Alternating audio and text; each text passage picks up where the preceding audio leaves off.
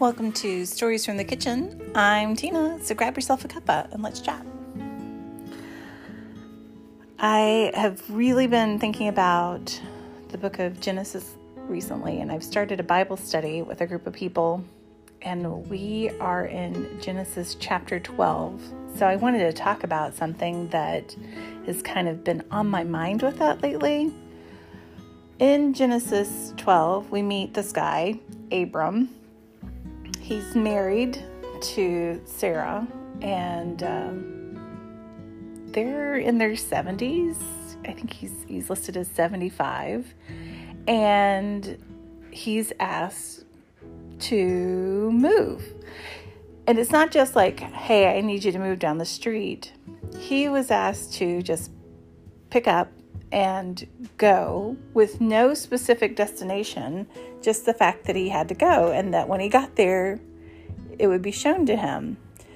The reason why I keep thinking about that is because a lot of our culture is based on this idea of the youth are the ones who have opportunity for them. But scripture tells us over and over again that opportunity doesn't have a specific age. So, for instance, Abram and Sarah were 75. And in our culture, generally 75 is retired. They're in what we call the twilight years, and people will often dismiss someone in that age group of like they're they're done. There's nothing left for them to do. Just you know, sit in the in the evening and and enjoy your iced tea and have just don't worry about anything. But that's not who we are as Christians. Someone said in the class that Christian the, the, the scripture, Christian scripture doesn't mention retirement. So, like, we've created this idea of retirement that there's a season in our lives in which we're no longer required to start new things. We're no longer required to take chances. We're no longer required to get up every day and put in the work. But I think the example, especially in Genesis 12, is that there's no set timeline for when you get to stop working. That God can call you to new things at any point in our lives and that God actually will call you to anything at different points in our lives. So, I think the reason why I've been thinking about that specifically is because I'm in a transition period. We had our daughter when I was 28, and she's going to be 18 this year. And it's the end of an era. you aren't really a stay at home mom anymore when your kid is an adult and they're off living their own life.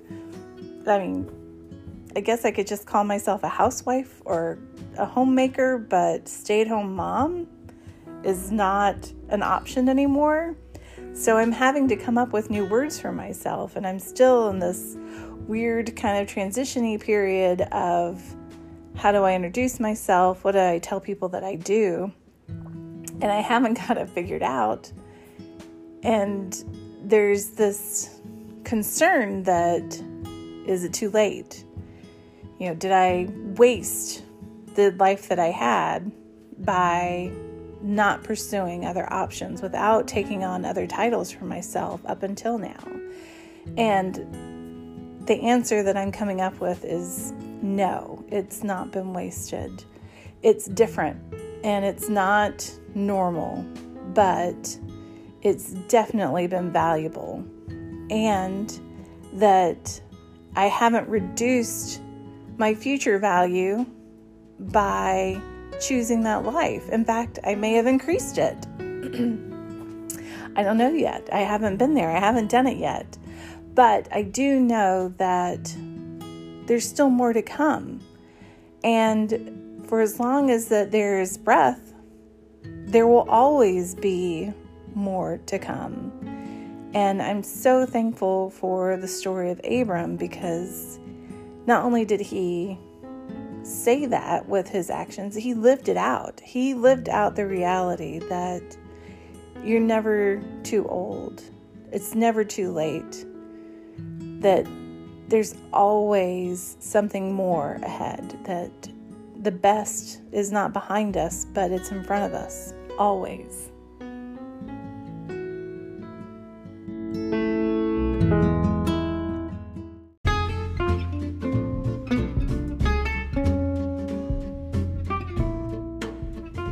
Thanks for sharing some of your day with me. If you want to connect, search online for cdpunt.com and you will find all sorts of links and ways to connect with each other. I'm on Instagram, I've got a blog, there are books, all sorts of stuff. So just uh, go take a look cdpunt.com. And I hope that you have a blessed day.